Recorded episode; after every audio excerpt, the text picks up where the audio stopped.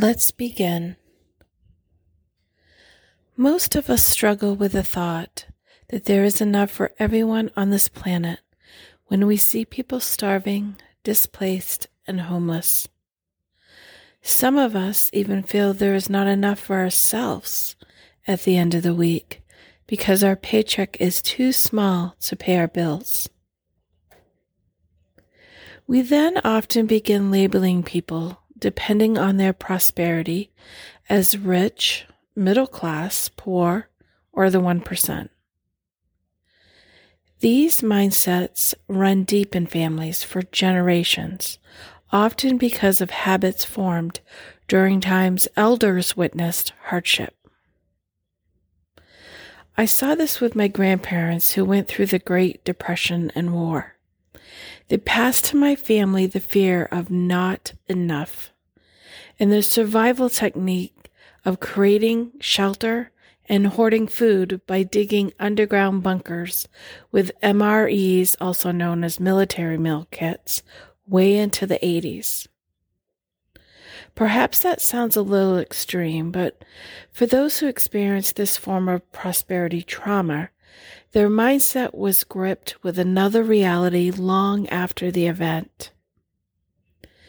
With every generation, I believe there can be prosperity trauma, but there is also in every generation the ability to create and renew a positive prosperity mindset, no matter the experience around us. In Romans 12:2, Paul says, do not be conformed to this world, but be transformed by the renewal of your mind, that by testing you may discern what is the will of God and what is good and acceptable and perfect. In this message, we see how important our mindset is, how being conformed to the world around us is not the only way. By testing and using our discernment, we can renew our mindset to what is good, acceptable, and perfect. So, what is your mindset regarding prosperity? To build a better future together, let's look at these four specific prosperity mindsets. And I also invite you to test them to live a prosperous life. One, there is enough money for everyone to be prosperous. Use this as a mantra several times a day and test if it quickly removes your competition and scarcity thoughts, as well as opens your energy to the abundance that is your inheritance. 2. Everything will get done in its divine timing. When you're juggling so much, it's hard not to push and pull. But did you ever notice how things seem to eventually always work out in the end for the best? This is divine timing.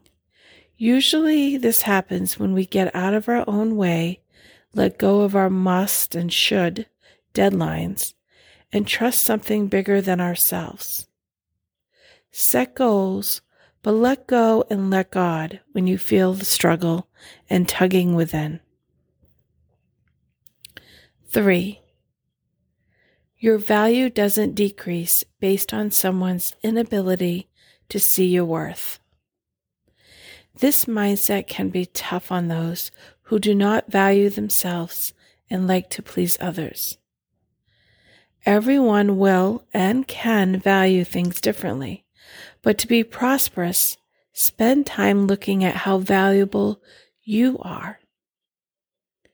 When you're comfortable knowing your value, you will be able to hold the mindset that your value doesn't decrease based on someone's inability to see your worth. Lastly, number four, abundance is a vibration and can be easily tuned into. Everything holds a vibration.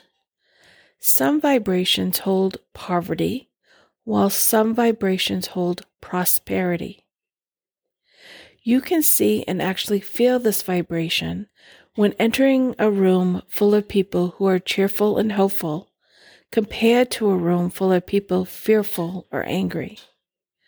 When you are creating a prosperity mindset, it's important to tune into those who have abundance, believe there is an abundance, and actively speak about abundance in their lives.